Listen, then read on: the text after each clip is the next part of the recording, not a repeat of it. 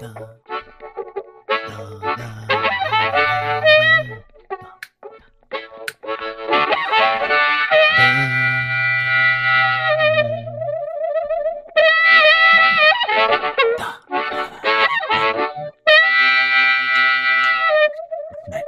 screen's black. I know I can see it. What are you doing? You're already.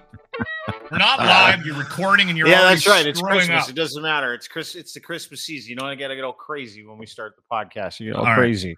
No one can Okay. see that. A lot of people listen online. Welcome to the show. I'm Dean. That's Lochlin Cross, 957 Cruise FM in Edmonton. It's close to the Christmas season. What are we, the 19th, 20th today? Is it the 19th? Yeah, yeah. Yeah, yeah, yeah. We're gonna try to do a couple of pods this week, right? Yeah, yeah. We're gonna keep it going. We're gonna keep the the dream alive, if you will. Um, so just relax. We're a little laissez faire today. There is a little black on the screen because you can watch us on YouTube. Everybody, listeners, my friendly listeners, if you're listening to this on Google, Apple, Spotify, wherever, you can actually see this on YouTube, Twitch, Twitter as well. At it's Dean Blundell, the Crier Media on Twitter, Crier Media on YouTube, Dean Blundell Show on YouTube. So to your point, just to explain to everybody, the screen was black. Would you like me to go over the agenda? I would love it. Actually, means I don't. I got have a short shower story. Okay. We're gonna talk about homeless encampments homeless encampments. Okay, I like that one. That's a good one. and uh, McRib. Inside information for our campaign to have the Ontario brothers and sisters eat as many as possible to convince McDonald's Canada to roll it out right across the country worked. And it's coming in February. I'm just writing an email. I don't know. I don't know that I want to start anywhere else other than there. I don't know that I want to start with shower stories. No, I want to talk. Okay. No, I want to talk about the McRib. Um, February 1st. Take the day off. We're planning That's something special. That's when. So hold it. Hold it. So everybody knows if you've been following this podcast, you know that Lochlin has been stumping and him and his crew, Grant, Jimmy, to keep the McRib across Canada because they brought it back in select locations in Ontario. They So were testing big- it. yeah, you have a big listenership out here, right? Yeah. Because of this, because we Yeah. podcast together. So a lot of your listeners are online, 957cruisefm.ca. Great plug. Nice to see you. And you've been campaigning for people to get the McRib. And I'm watching people on Twitter send you receipts of the McRibs that they're Mhm. buying, saying, Yeah, I've done it. I've done it for you, Locke. I've done it for you. I'm over here in Brampton, over here in Mississauga. It's I'm in working. Etobicoke. I'm doing it.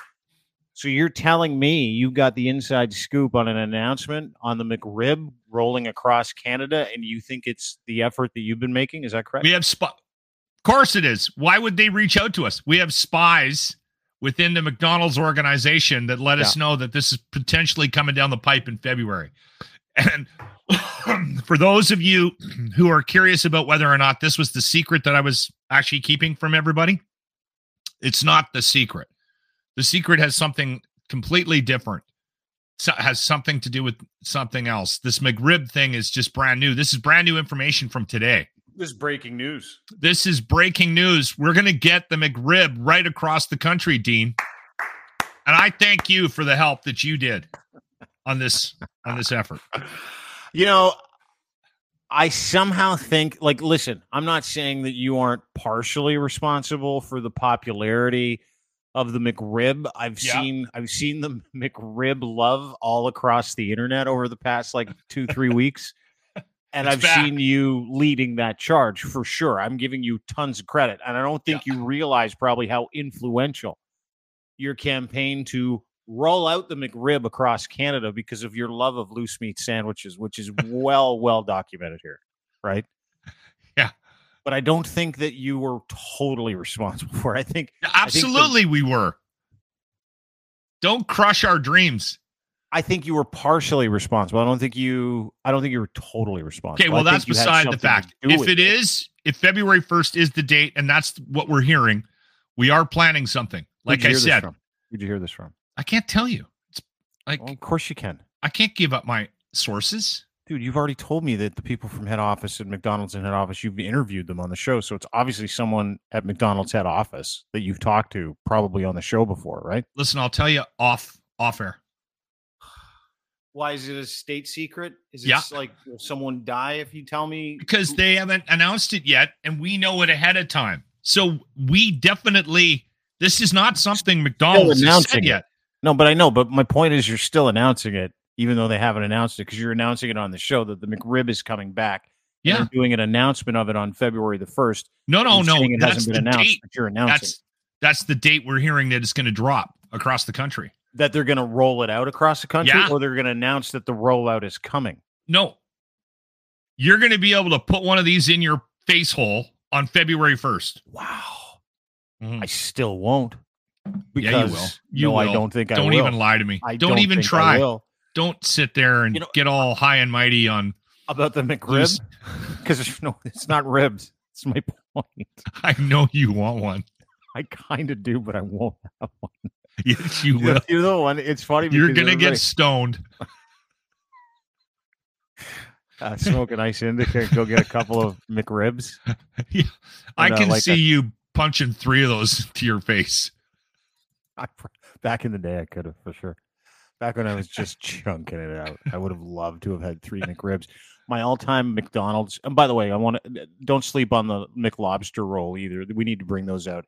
I get really sick and tired of all the people out east getting the McLobster roll. I know and we not get fair. fucked over. No, because I like lobster too. They're not the only people that like lobster in this country. We happen to like it just because they have a bunch of it out in Halifax. No, no. Nova What we want to do, we want to take the high road here. we can't. No, no. dude, You guys dude, got- you're guys got on, the McRib For the, and- no, we don't have the McRib. You got it in Five Ontario. McDonald's. Five of them do. They've been testing fair. it. That's fine, but you guys put in a solid effort, ate the thing like crazy, and now the Yeah. rest of the country is going to get it. I, I want to focus on the positive here, and the positive here is right. that Ontario did a good thing for the rest of the country, and generally We do we're all not the time. happy with you. Every not four years, we do something for the rest of the country. We say no to the candidate that you want to be prime minister, and we put in the right. So you are saying we have no say. Yeah, totally. We can't trust you. Are you watching what's happening in Alberta?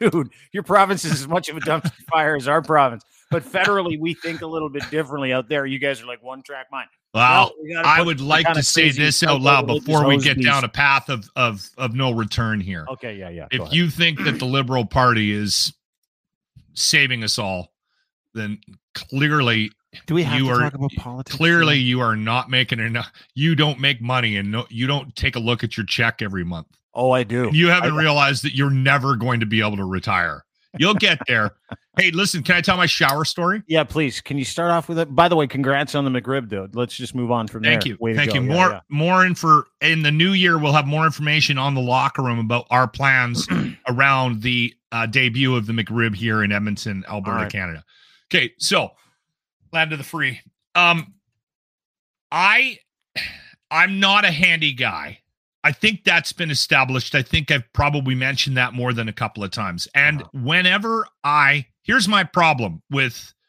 Do you have a tool belt? I do, but I bought it as a joke because it turns my wife on. So when I do projects around the house, I put it on. Do you shirt cock it with it on? Like you just wear a shirt, no pants, and just the tool belt? Shirt cock it No, with tool belt? no, it No? doesn't need. I don't need to be pantless to turn around. That actually might not work. Seeing my balls hang below it like that. Yeah. Okay, so back back to the tool belt. Do you have a toolbox? Like, do you have a? I have a assortment tool of tools? box. Yeah, yeah, but you don't. You you you don't. You're not the guy that like when you got to replace a toilet. You're like, honey, I'll do that. That's not happening. Hours on a Saturday morning. You don't have a, uh vice grips and you don't have caulking. No. you don't have all. yeah, Okay, good, got it. No, no, no. I have Okay. like a couple of screwdrivers, a crescent wrench, maybe a hammer. Do you have Like- do you have one of those screwdrivers that's got every bit in the end of it? I got two of those. You got I got an orange one and a blue one. That's the sign that you don't know what you're doing. I By the way, you have like clue. several of those. I, have I got a socket set, but I don't know what the hell anybody would ever use that thing for. Dude, I have two socket sets that were purchased for me by my ex-wife. I'm like, I, I, do I look like a mechanic? Like, do I look Yeah. like I'm going to get under the hood of a car? I think one's imperial and one is like metric or something. I, it, it doesn't matter. Okay. So I have tools, but I don't use them. And and generally speaking, um, whenever I start a project, the fir- one of the first things that happens is I find out that I don't have the tools I need to actually perform said um said fixing project. So I end up having to get somebody to help me anyway with more tools. I also have this handyman that we hire. His name is Dep- Dependable Dave. So he comes by and he'll fix whatever. I, I got him coming back in the spring to fix an outdoor tap that isn't working properly. Blah Is, blah he blah. is is Dave dependable, or is that just a clever name for marketing purposes? Do you He's find him very to- dependable. He can do great name? Massive. Like he can do plumbing, he can do electrical, he can do a lot of different things. So he's a good guy, and he's not. He he doesn't. Should He- be multi-talented, dependable. Dave. He needs to. He's a another- contractor, Sure, I get it. right? Like, and, and he went out on his own, decided to be his own boss, and it's working out for him. Um, he's he's that guy can do anything, right? Sure. Yeah, yeah, yeah. So anyway, The opposite of us. he was here to fix my sink um, because I had a leak underneath the sink and I had an issue with the, and it doesn't matter. He fixed the sink and I said, Can you have a look at the shower upstairs? Um, because it's leaking and and I, I'm wondering what I need to do there. So he's like, No problem. So he takes it out, has a look, turns it on, and it's spraying out of the top of it. Clearly, it's got a leak. He goes, Buy a new one of these reattach it here and then put it back up on the on the ceiling. You should be fine but if things go badly for you call me. So we order one on amazon. It shows up 2 days later. And guess what? You can't put it in the same way i put the other one in. Now i got to drill holes in it okay? Oh no. so I get my drill set out, which is like brand new. It's like 15 years old. It's brand new. And I'm looking at it going, I guess this one I'll try. So I put the old one on top of the new one. Terrible mistake. Like I'm listening to you and I'm getting anxious, right? Because I'm like, I'm just like you to the point where I'm like, I, listen, I'm going to try something. In no way am I qualified to try. No, I don't even no, know what drill bits I have. Nothing. Nothing. Has ever have you ever tried to do something where it just worked out the way everyone said it was Like supposed to? one out of ten times. Yeah, yeah. I try to do everything. It works out one out of ten times, and I'm always left over with like a leftover pieces. Every time I put something together, I'm like, "What's this stuff for?" And, and someone invariably would go, "You got to take it apart and put it back together. That's a really important piece." That's what I do. That's me. Yeah. That's that's how I. That's how handy I am. Not okay. So the good news is the drilling goes okay. I actually managed to punch some holes in this thing and they look okay. And I'm like pretty proud of myself. There's holes in it. Now I might be able to screw this thing into the ceiling and it might actually work. So I get it up there and I turn it on and I swear to God, it's like dribbling on me. Like no water pressure at all. Yeah. And I'm like, well, we got a dud. How am I going to send it back? I've drilled holes in the damn thing. Like literally, if I hadn't had to drill holes in it, I would have put it back in the box and I would have driven to the store with the Amazon return thing, s- sent it back, and then they would have sent me another one. I would have had to drill hole like, uh, you know what I'm saying? Like it's just it's it's a mess. Okay. sure. So I'm thinking I gotta I gotta do a little bit more research, find out why this thing isn't. So my wife suggests to me, take it back off. Maybe there's something inside of it, like that you turn to get it to have. Like I'm telling you, the pressure was. If I stood above you in the shower and peed on you, I'd have more water pressure coming out of my penis Thank you. I figured that's where it was coming from. Yeah. Okay. And I, it was useless, completely useless. Like you can't have a shower and that, that, like it was just dribbling. I get it. So I go, some buddy of mine says, well, Google it and figure out what's wrong with it. As always, the Dean Blundell Show is brought to you by our friends at faktchek.io. Faktchek.io. Do you believe? The good people at FaktChek are a quorum of software professionals, psychological professionals, journalists that have been very busy building some software so that you can fact check anything that you read. It doesn't matter if it's got a URL, you'll be able to fact check it. Alternative sources, origins, whether or not it was an organic or inorganic campaign, whether or not you can trust the people that are putting out the information and alternative sources. And there's going to be a weapon button too, where you can turn that information around and put it back out there accurately to combat disinformation. The good people at faktchek.io are right now testing their beta version of their free program. Yes, it will be free for anybody who wants to use it. They want to battle disinformation because it is a problem. Go to faktchek.io today. F A K T C H E K dot io. F A K T C H E K dot I O. The world's most robust fact checking disinformation software for news, social media, video, print, anything spoken word. These people are on the tip and they use some of the finest software technology to be able to give you the advantage when it comes to getting agency back in your life, when it comes to information that you read. Go to faktchek.io today for more information. Sign up for the beta test, F A K T C H E K dot I O. The Dean Blundell Show is brought to you by faktchek.io. Faktchek.io, makers of the world's most comprehensive fact checking software that have been very busy building some software so that you can fact check anything that you read. It doesn't matter if it's got a URL, you'll be able to fact check it. Alternative sources, origins, whether or not it was an organic or inorganic campaign, whether or not you can trust the people that are putting out the information so that you can give yourself agency over information in the age of disinformation. Again, want to beta test their product? They're going to launch it in the next month or two. Go to faktchek.io today. F A K T C H E K io. Back to the show. Do you not Google we went on things ahead of time? Do you not like look go online, or do you just eyeball shit that you're totally unqualified to? You know do? what? You can go pound sand because I oh, know no, you I'm, don't I'm not, even no, read instructions on anything, and you just Dude, go about doing it. No, I you can tell me to pound Google. sand I want. I'm just asking you a question about the process. Are you one of those guys like no. me I, I used to be this way where I would go, I kind of eyeball a little package. Maybe it's a light fixture, maybe it's a fan, and I would be go, ah, fuck, we'll just kind of figure it out. We'll look at it. I don't need. No, I'm that guy. I'm that guy. And I don't look at the instructions. I, I am not that guy anymore, and it's helped me invariably. So you need to start googling shit and getting things ready before you actually. I don't do think of it. Anyway. It's not the first thing I think of, right? Like if you're like a millennial, learning how to do what you're going to do should be the first thing you think of. That's my point. No, I I plow forward. I've been like that my whole life. Continue. Sorry. Okay. Now it so makes more sense. Of mine plowing says, forward. Your friend, friend of mine goes, you "Why don't you it Google it? Go on the webpage, Google it." So we go on the webpage. There's nothing on this this Chrome webpage to indicate that there's like this is a common problem. Blah is blah. a YouTube video? Did you Google a YouTube video on it? That's where I'm going. Thank okay. you. Okay. Very good. So I YouTube it, and this guy comes on and he's like, "Hey, if you've got this type of a unit and the water pressure is really bad, there's been government policies put in place to save us all with water pressure. And they put these little units in that suppress the the flow of water from these showers. Okay?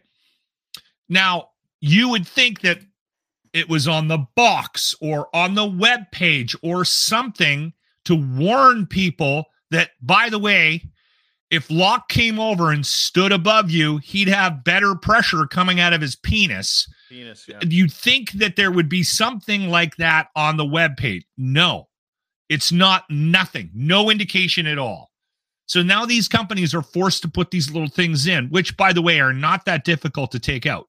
So this guy shows me how to remove it. I put it in, boom, I've got this. Here's the point that I wanted to make about it. Does it One, work? Does it work now? It works beautifully. There's a governor inside the thing that if you if it has too much pressure, it spins right and it prevents the water from coming through your your rain shower because rain shower shower heads like the overhead rain shower shower they kick out a lot of jam right and so yeah. the government's like whoa we don't want you sh- we don't want you enjoying your shower that much yes this happens in canada we think you're using too much water when you're cleaning yourself so we're going to nanny state the mm-hmm. fuck out of some of these things, and we're going to make sure that you don't get great water pressure. It might. By the way, understanding because this is where I think you're going with it. Yeah, like you're going to go down the road of like the government is now in my shower, correct?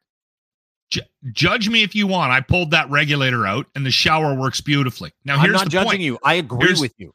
Here's the point I want to make. If you're going to make a decision like that, you better have that thing in your shower. Like I'm checking your shower. If you if you're a member of the government, I want to find out what kind of water pressure you have. I'm flying to your damn house and I'm checking on it because you're telling me Justin washes his hair with dribbling water from the ceiling? Absolutely he doesn't.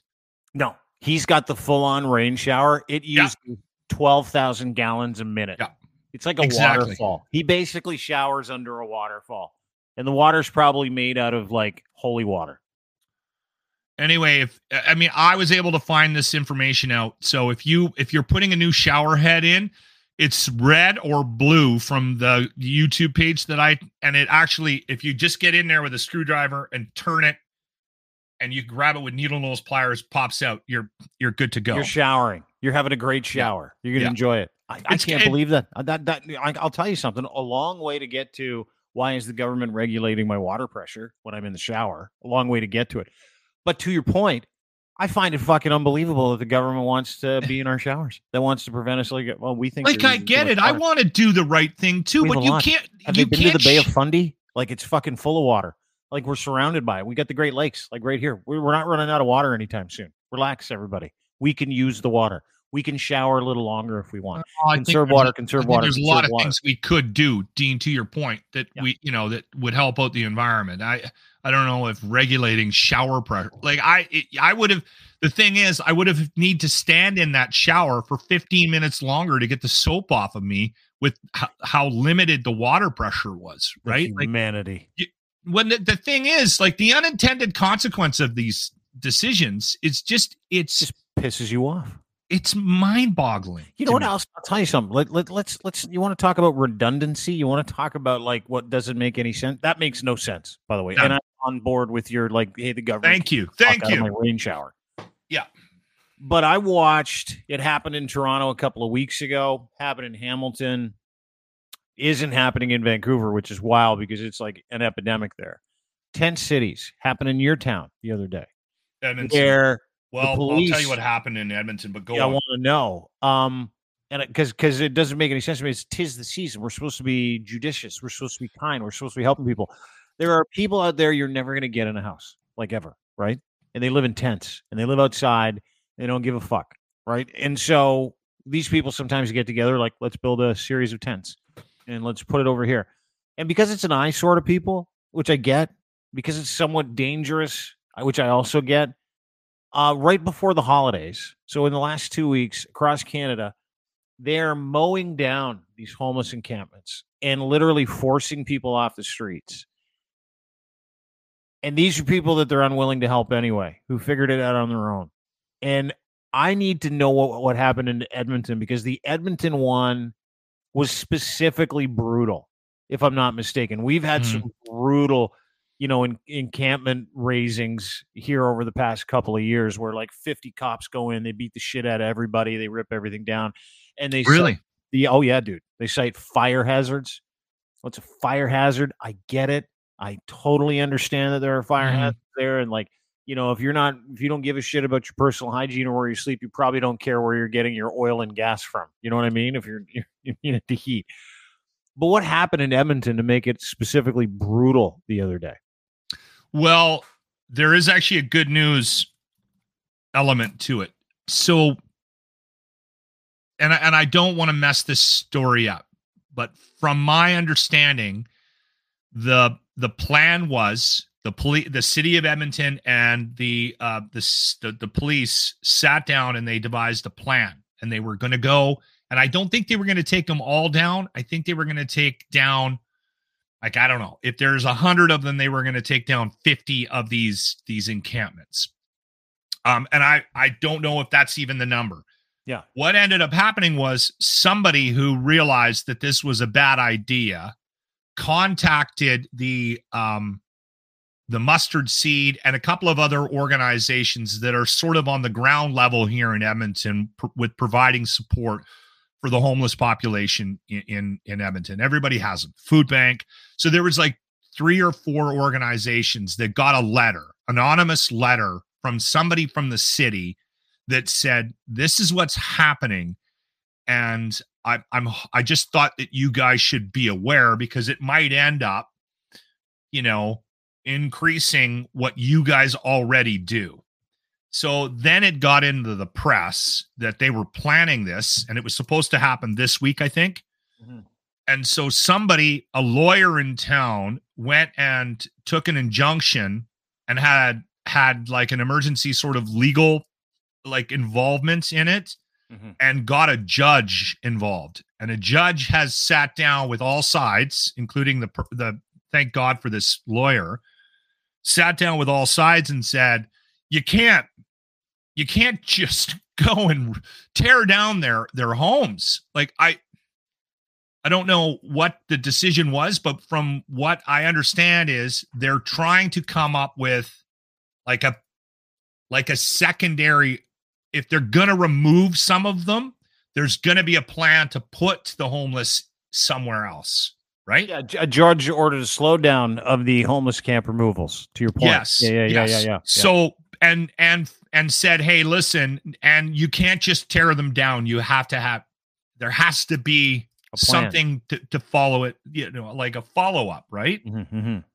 And the problem with this conversation is is they always they always have this it's for their own safety bullshit, right? What where they're staying isn't safe. Um and I don't know what the answer is, but I don't think it's tearing down all of their their their where they actually are living in the month of December. Like it just it's this is again uh, this is what i was referring to. Like i get it. I know that that certain aspects of homelessness are very unsafe right? I get that. I get that living on the street is not safe in the middle of the Yeah. winter depending where you are. I get it. But if that's the case and the city believes that across the board why are we doing it in the fucking heat of winter like why are we doing Yeah. it now when Yeah. they're somewhat settled i get it why are we not taking and here's the other thing you know, we're drilling money into all kinds of other pieces of infrastructure, different city oh, plans, don't stuff even like get that. me going on that. Hundreds of millions of dollars for this, 70 million for that, 400 million for this. In Toronto, we're gifting people uh, 500,000 uh, fucking parking spots to the tune of 200 million dollars because they want to open up a casino and, and a spa. And tax, we just wrote a check for it out of taxpayers for future earnings. We're going to do that. Hundreds of millions of dollars, hundreds of millions for a spa. Then they go and they rip down a whole bunch of tents, tent cities, and there's about I don't know ten thousand refugees live literally living in churches in this city because homeless shelters are packed, and we're tearing down like the very few minuscule places that these people can live in, where they've been able to source like some kind of warmth or some kind of shelter, and we're doing it in the middle. Meanwhile, you're like, fuck, why don't we just take like carve out a portion of what we were going to steal from Ontarians and develop some kind of system that helps these people who want to be helped, the people who want to get off the streets, people, Yeah. refugees. Why don't we do That's a that? good point. And everybody goes, well, I, I don't want my money going to that. That's unsexy, right? That's not cool. Let's give it to something else. Let's do something else with. it. Let's make my taxes cheaper.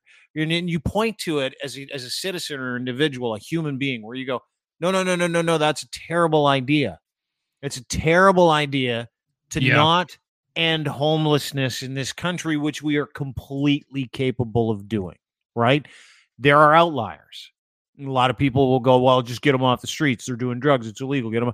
No, no, there are outliers. Addiction is an outlier. You're, you've got people out there that are so mentally unwell that, that there's just no way they're going to say yes to some kind of Mhm. rehabilitative living situation or job or putting together a resume or getting into chef school, whatever it is that might make their their lives better. They just are not going to do it.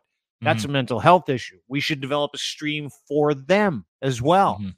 But you're going to have to accept the fact in this country that we look at homelessness at some point. Canadians, and it doesn't matter who the fucking government is, because every government does it to homeless people. We just don't give a shit about the homeless population in And it's this awful. country. it's awful. I I I I, I can't understand how anybody from any city council would arrive at the decision to just remove camps without any sort of follow-up plan on on on how to accommodate them. It, just it's completely maddening to me that I would be like, "Yay, yeah, count my vote in. Yeah, let the police." It just it's absolutely unbelievable to me that you can go to bed at night knowing you made that decision.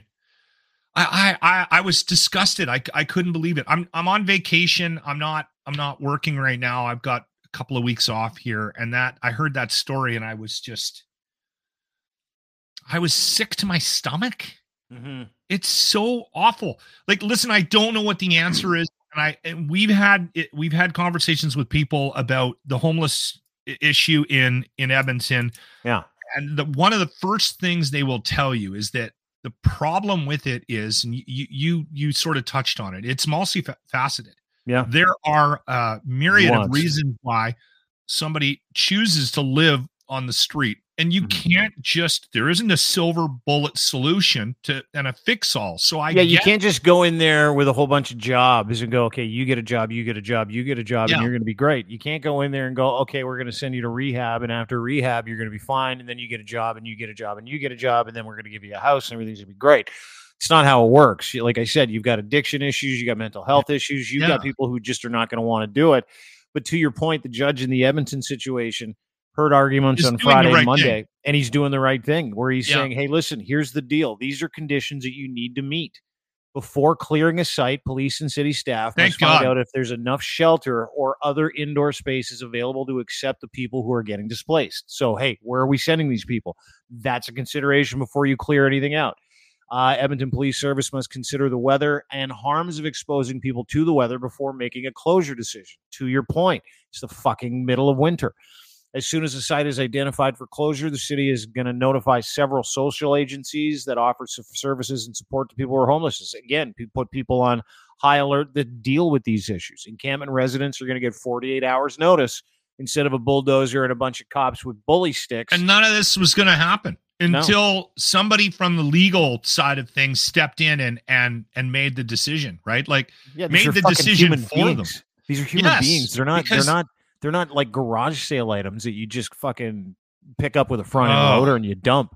so Um, bad so the bad other the other condition must not affect Edmonton Fire Rescue Services or EMS's ability to intervene and serve this population, whatever that means. I'm not too sure. I think that's that's must not affect- that's okay. where they're coming from, right? Like the it, city of yeah. Edmonds is like these aren't safe. These places aren't safe. Yes, they're they're not safe, but are you making their lives safer by tearing down any shelter, even the the semblance of shelter that they do have? No. so I went, I you're to the. Do you remember Occupy the Occupy movement about ten years ago? Occupy Toronto, Occupy New York. all these yeah, people yeah. mad at big business are going to occupy public parks. So there was a big one in in Toronto, and we went down and covered it one night, and as part of this radio thing that we were doing.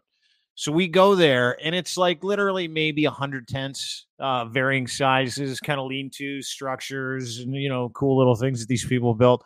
It was like this little city with commerce. They had a sweat lodge in there. They had a place you could get a fresh juice. You could get, like their bottled water. There was a couple of I snack shacks. that. They were doing beaver tails, and I'm like, it's fucking. It's his own little spot here. This is incredible. Like garbage and recycling set out. It's Toronto, so even the homeless people are a little bit hipster douchey. Um, but they, it was, it was, it was incredible. And I'm like, oh, this is cool. It was like three weeks in, and sure, did you see a bunch of tweakers? A hundred percent. Saw a bunch of people "Eh, eh, eh," doing a little bit of that. But by and large, it was like, oh, this is just a group of people that have nowhere to live that's set up and know what they're doing. They're like urban camping specialists, right? Where they they figure it out because they have to. Those people will be fine there during the winter. And if the Edmonton Police Service, Toronto Police Service, or any other city that's raising these encampments thinks it's a better idea to go scare the shit out of them, tear these places down, and give them no place to go, fend for your fucking selves. Well, that's why they're there in the first place. That's why they're there. And you're just Yeah. starting them at zero, making them more desperate again, to your point. And it's Yeah. maddening. it's and again like i said I, I i have trouble with this conversation because i um i feel like when you when you wade into these waters you should at least have some sort of idea about what to do and, and, and i'm at, i'm at a loss right outside of you know having the resources putting money towards people that specialize in this and Mhm. deal with everybody individually. I I think a big part of it is is empowerment. I, I think you have to. I I don't think the handouts are necessarily the answer. Like we're going to give you a free place, we're going to give you a free this, free that, free. I think you got to give these people a purpose. Yeah. Um, and I, every story I've heard about somebody coming out, out of the other end of this, like getting, you know, off drugs, off the street, there was somebody in their lives that said, you know what? Listen, I'm going to help you. I'm going to give you this. but I want you to actually work for it. And then that person had a purpose. And, and I'm not sure what that looks like. I don't know how you take that and and make that this massive sort of fix all for homelessness, but I think it's at least a conversation, right? D- well, do we have things that empathy, we could right? Like well, I think that's the thing there. that well, dude, what do we got in Canada? 520, 521,000 people living with mental illness inadequately housed. Uh, 119, 120,000 are homeless. So you got people going between homes, right? 520, 521,000. Then you got people who are on the streets in Canada. That number is about 120,000. And of those 120,000, you have dozens of different psychopathies, right? You've got addiction, you've got mental health, you've got mental illness, emotional illness, you've got yeah. Everything from schizophrenia to bipolar. You've got yeah. uh, people with multiple, multiple personality. Like you've got it all. You've got it all. Yeah. And so when you're talking about dealing with homelessness, it's not just about getting these people into a house, right? Because free will exists with those people too. And when yeah. your mind is poisoned by drugs, mental illness, emotional illness, whatever the situation is, you're not making a reasoned decision that's in your best interest. That's why you're there. So that work is Herculean on yeah. an individual level. And if you're yeah. going to take that to 120,000 people, and they're probably about 30 40% off because every one of these municipalities lies about their homelessness numbers totally absolutely 100% we i totally. i know a guy in town that does a weekly thing um and what they do is he's got a group of people and they go around different sections of the city and they have little packs that they give the homeless population. So they'll they'll take them like they'll have a bag and they'll they'll have a you know a meal in there. They'll have a bottle of water. They'll have a toothbrush. They'll have you know whatever. And they put these little packs together and there's like 20 30 40 of them and they hit the the river valley and they'll they'll they'll deliver them to the people that want them and you know what? He'll sit down and have a smoke and a conversation with with you know a couple of guys right? Um and every time they release the new numbers he is so angry this man is like they're lying they're lying they're saying right now that it's 3000 up 500 from last year he's like they're 50% off he thinks he thinks they're dummying the numbers by he thinks they're pulling a Russia. They probably are. I mean, every city does. Every city lies about how bad things are in their city, right? You can see when you go downtown. Like when you go downtown Toronto, you can clearly see when you get on. There the is no way there's three thousand people in this no. city that are homeless. It's well, dude, it's, Edmonton it's River Valley. What did, well, that was what you said. The Edmonton River Valley was a couple years ago. There's like a homeless encampment. Fifteen hundred people living in there, right? that was two years sure. ago. Fifteen hundred. Guy yep. goes there with a thousand sandwiches. He still needs 500. Can't feed people. Gives people like what he can. Yep. And he's and that guy would know. The dude, your boy, would know how many people. The guy who's working with him would. Well, and we don't have lies. enough people like that guy that are like on the ground doing that. Like that's that's tough work, right? Yeah. Yeah, I, I think I think empathy. You got to start with that, and tearing down you know homeless encampments is not is not a form of empathy that I think anybody would be proud of. No. Um. Yeah. And and and I I'm disgusted with our with the city of Edmonton. The, our, our counselors. If you guys played a part in that, like have a long, hard look. I hope you guys see this. Have a long, hard look in the mirror. If you were part of that decision, like, come on. Like, what is wrong with you? How do you get, how do you arrive there? Like, what's I the don't understand. Like, what's the public reaction been like in Edmonton since it oh, started? People because are disgusted. I, but we're out of the majority of, of people, or do you have anybody going? Yeah, it's about time we got rid of that eyesore. There okay. is that. There's going to be that, and I understand it. I mean, I, I understand. Too, but where is it weighted? Is it like are more people outraged? Is that why you're seeing the I response, the legal response that we've seen? I, well, that was one individual was so disgusted that they they're the ones. One lawyer stepped in with an injunction and said, "No, no, no, you guys got to think about this. Stop. What are you doing?"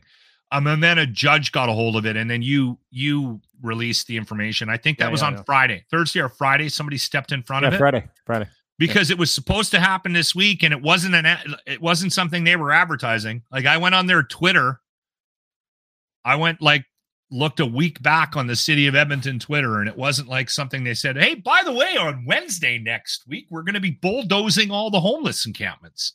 And they have done this before, and I know other cities have and and um, they do it in Toronto, dude. They did it like a on. couple of months ago, where they were they they literally, uh, and there was a fire at one of the homeless encampments.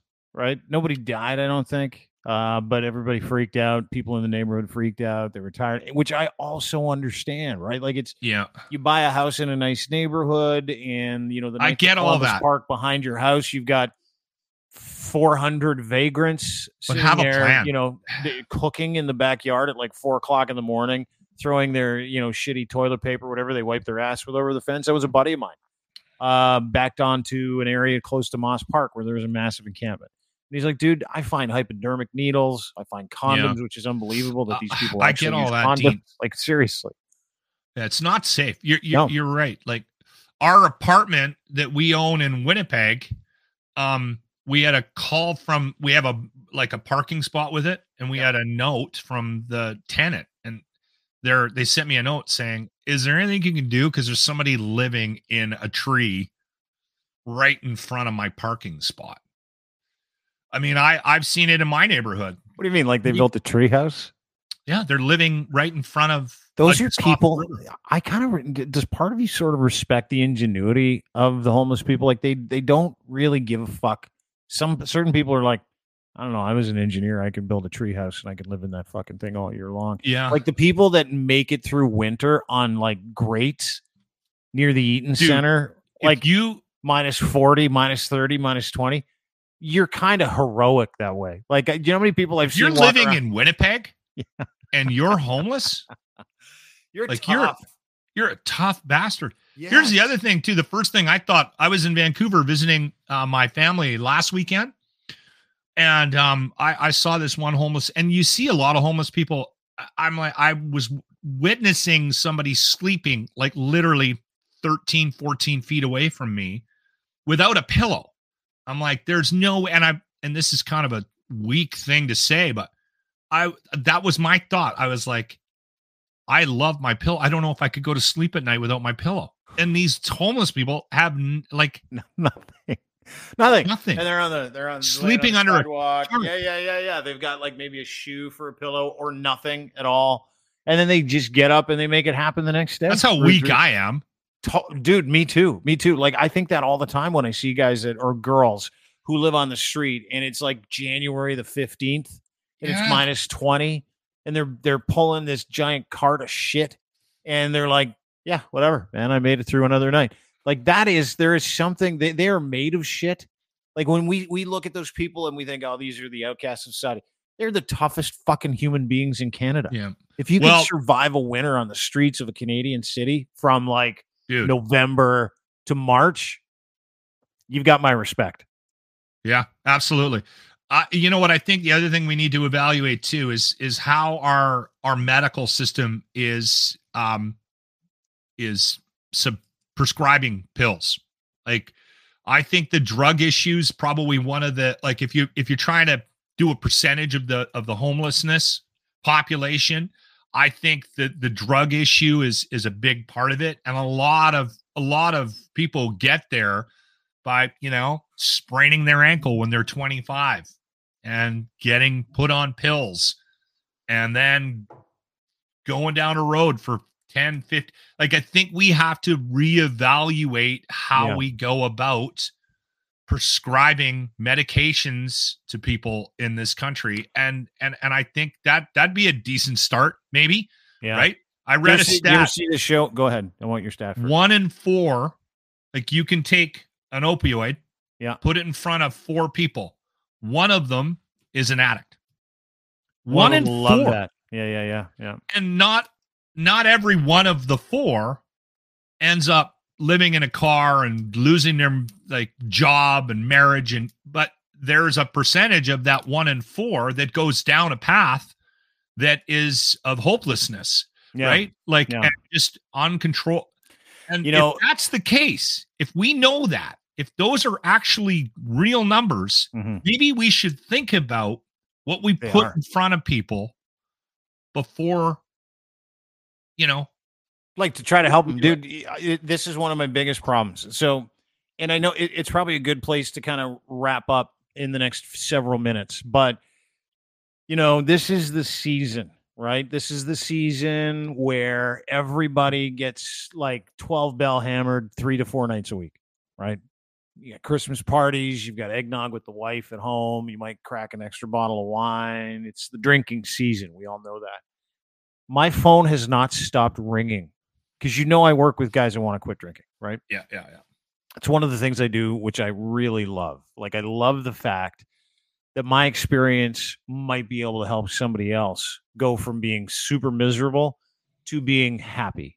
That well, and I, I, I, will say this: I, I'm going to jump in here because I think you have a interesting approach to it, and I and and I I think there's actually a, a larger conversation based on how you deal with your friends that have these types of issues. And you and I have talked about this, and you've told me about how you deal with them and yeah. and i i think it's you're very honest you're yeah. you don't bullshit anybody you you no. tell it straight up and yeah. you also tell them that if they're not ready to to make a change keep going yeah keep drinking there's there's no reason for you to stop drinking but like dude i got four phone calls yesterday one from a gentleman that I work with, and three guys that I've never met before. Hey, you got to help me. Need some help. Like, sure. Yeah, I'm happy to help you. I'll talk to you about it anytime. Let's set up a time, uh, maybe in the new year. We can sit and shoot shit. No, I need to see you now. Two guys are like, no, I need to come and see you now. And I'm like, well, I can't now, but we can today. So I met with one of them this morning. I'll meet with another guy tomorrow night. Um, this is you know and i hear it a lot from people and if you listen to the smartless podcast with jason bateman will arnett uh, if you listen to that all all of those guys are now sober. Sean Hayes. None, of them, none of them drink sean hayes. Well i think um, i think will will sober and jason i don't know what jason is. I think he's sober I, too now. I think they're I, all basically sober. Yeah, yeah oh really? Yeah. yeah. I think jay jason's had a different path than will though yeah, he has. Uh, Will was a hopeless alcoholic. Took some, you know, he stopped drinking for a long time. Went back and started drinking again after he got his divorce. Jason now just really liked cocaine. Yeah, he was a big fan. and hey, dude, I don't judge you guy. If you like Coke, do Coke. I don't care. I don't care what you do. I don't care what you do. I don't care what you. I had a taste of it years ago, and I was like, "Yeah, that's." uh I need to stop this right now because it's so I awesome. Should not. But listen, I am a, a, fan of. That's a bad path for old Locker as someone who's sober, I'm a fan of drugs and alcohol. I think people should be allowed to do and try drugs. I think you should be allowed to do whatever you want.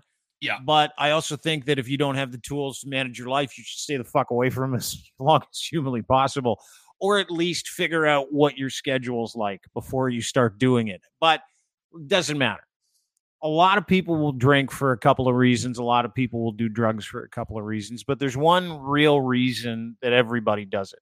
It's to feel different, right? It's not it's it's it's it's to not be here. It's to go, I need to get out of my head. I need to celebrate. Let's get drunk. Let's do a couple of bumps. Let's smoke yeah. a huge joint. By the way, I don't think uh, cannabis is a drug. So let's just take that right out of the conversation. Yeah, no, it's, it's clearly not a medicine. drug. No, it's not. It's not at all and it makes cures lemon, everything. Lemon poppy seed t- cake tastes delicious. Um, and the McRib. And the McRib. Yeah, I might actually eat a McRib if I smoke a joint.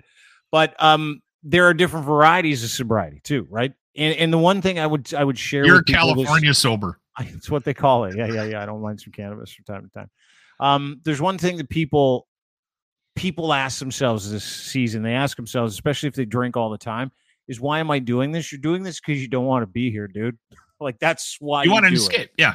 You want to get the fuck out of your head. You want to numb whatever it is you're thinking. Your mind's racing, negative thought processes, the way you were born, going through a divorce, marriage, kids, life, work, all that stuff. It becomes so overwhelming. And the people that don't deal with it well are the people that don't deal with stress well. It's a very, very simple thing to understand. Yeah. And I want to say something to all of those people out there that are listening to this, that are watching this it's okay. It's okay. You're going to be okay if you go and look for answers as to what it is that makes you drink, what it is that makes you do drugs, what it is that makes you not want to be present. But you that's, have to get there. You have to figure it out. But no one else can do it. To your yeah. point, right? Yeah. And, and, that's so, the other thing that I know that you you you sort of preach is that you got to get there on your own. Like absolutely. And, and when someone's none of that ready, works. No, no, dude. I was at like maybe the worst intervention I've ever been to a few months ago. Everybody's like, "We love you. We want you to change." And then they started yelling at him. Then they started telling him that he's the worst. And then they started telling him, I'm like, "Oh yeah, well let's let's see how this goes." so within about forty minutes, the guy's like, "You people want me to get better, but you treat me like shit." And I'm like, he just said the quiet part out loud. Exactly. Let's what go are for you a people doing to this guy? So I take him out of the garage and I'm like, dude, listen. For a drink. Yeah, let's go for a pint. let's let's go do a couple lines and have about twelve vodka sodas. Um, no, I said to him, "Hey, listen, dude, this is about you. It's not about them, right? You can see the damage that's going on that you've done to yourself and how it concerns those people because they love you. That's one thing you got to remember. You got to see through all the shit. But if you're not ready to do it, Yeah. It's a pointless exercise. But your relationships are going to suffer, continue to suffer. People aren't going to trust you. People are going to move Yeah. away from you. You're going to find yourself lonely. These are the consequences of what you're doing. He's like, Yeah, I'm not ready to quit. I'm like, No problem. Do whatever you want. I gave Yeah. him a high five, wishing him happy trails. He's in a home now, he's in hospice because he was like, ah, Got nothing. So he fried his brain in the four or five months because he wasn't ready. He didn't Yeah. want to do it. But that's his prerogative. Does part of me feel sad for people like that? Yeah, dude, of course it does. Of course it does. We could all be that person. There's a lot of people that just can't. They can't get off. They don't want to. And you know what? merry-go- Here's the thing. You people will say uh, that's not okay, Dean. I'm like, of course it's not according to our standards, according to the standards we live by. But that that's what that person wanted. And it's literally like suicidal. And that's a crazy thing to talk about in this podcast, but that's what it is. You want to make a decision to do that, you're aware of the consequences. That is what is going to happen. And I will give you a high five on the way out because if that is how you want to live your life, great. But there's nothing there.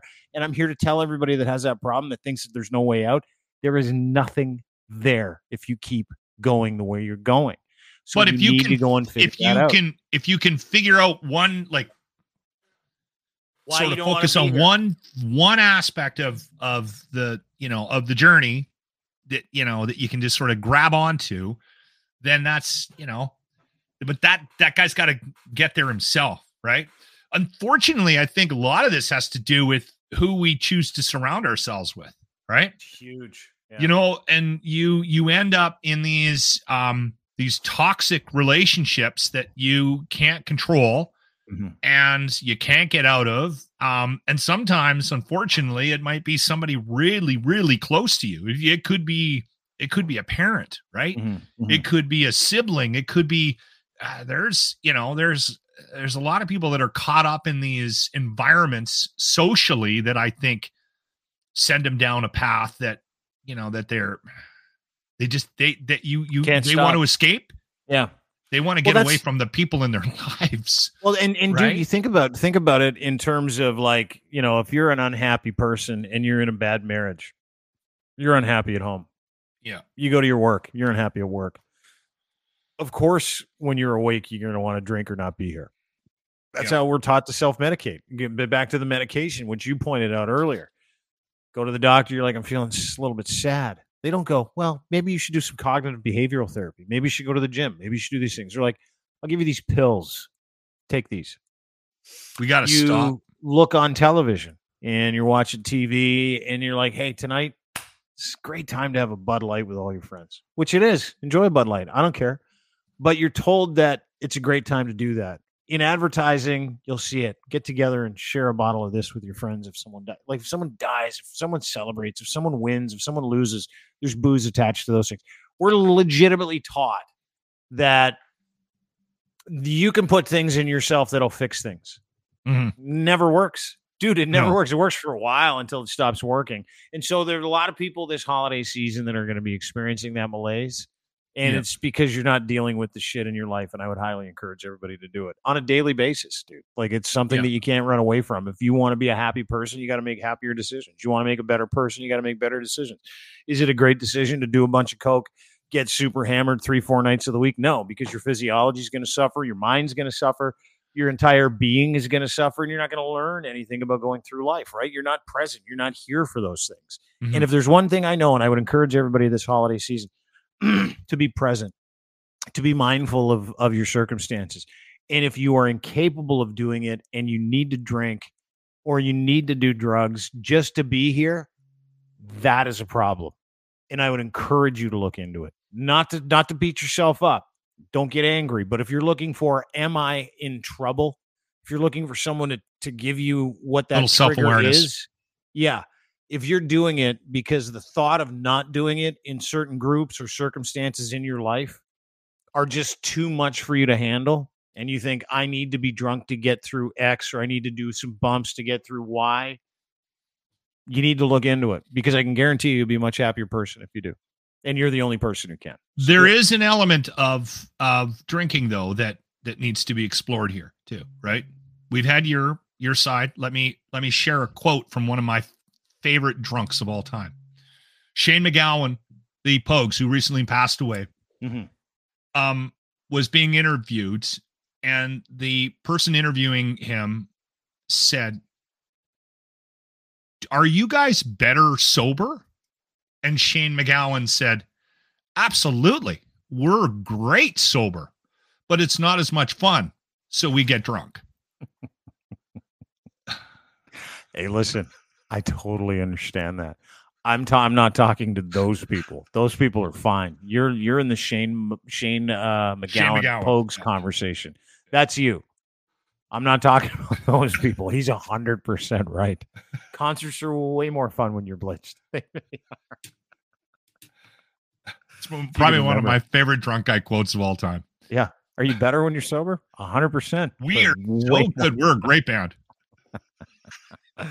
Dude, thanks for doing this. Great to see you today. Yeah, that was fun. It would have been way funner live, but dude, people are gonna hear this live. It doesn't matter.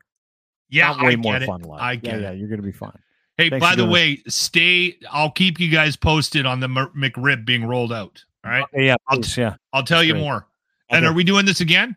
Yeah, We're doing another one this week? That's it. Yeah. Okay. Or Thursday? Thursday. Yeah. Thursday is good. tomorrow. Yeah. Tomorrow. Oh, Appreciate this it. is running Wednesday. Jesus, I hate this. Okay. Have a good day. You too. I love your work. Yeah, I love yours too. Lochlin Cross, 957 CRUZ FM in Edmonton. That's where you can find him.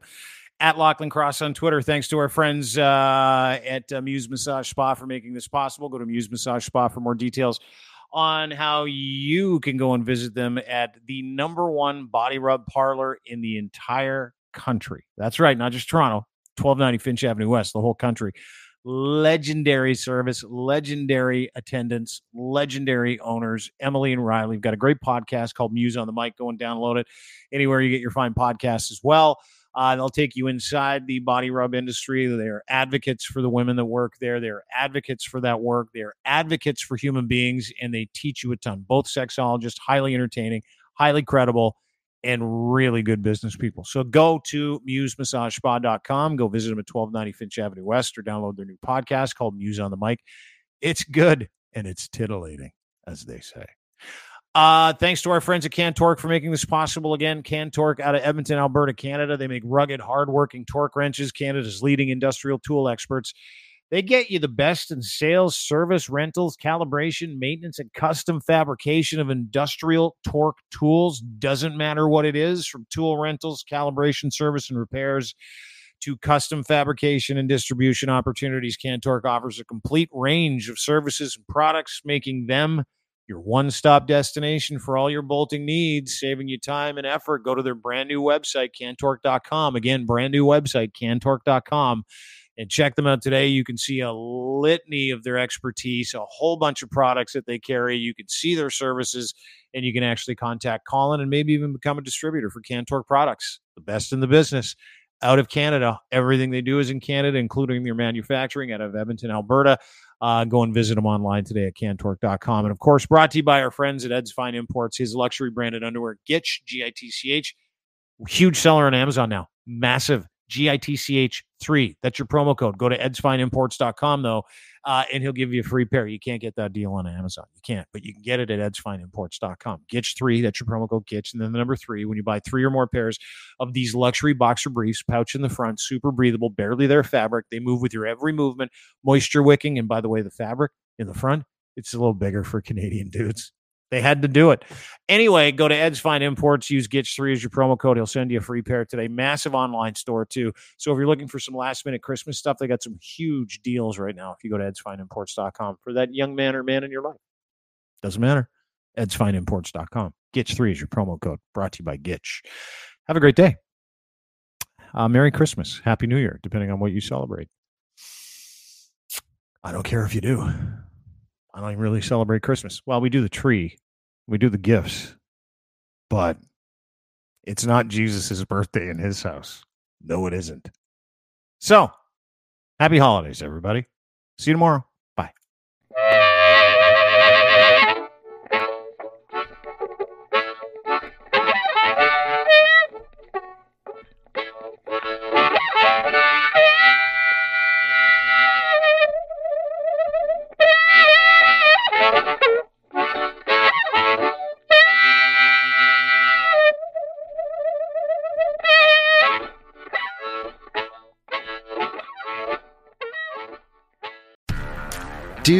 Did, Will, the Story of People podcast is now available on the Crier Media Network. The first five episodes are here and feature some incredible guests that fit into one or all three of those categories. Ready? Tara Sloan from the San Jose Sharks, Undercurrent podcast at NBC Sports. Marianne Iverson from Iverson Voice and the Let's Take This Outside podcast to talk about the world of outdoors as well as voiceover land. Ariana Hunsicker, future Canadian Paralympic swimmer, already winning tons of awards for this country. Scott McGregor from the Hot Wallet podcast to dumb down the world of crypto, Bitcoin, and NFTs so you don't have to. And Jackie Holowati from Climate Pledge Arena in Seattle, Washington, the first net zero carbon certified arena on the planet. Wherever you get your pods, wherever you watch your pods, and on the Crier Media Network.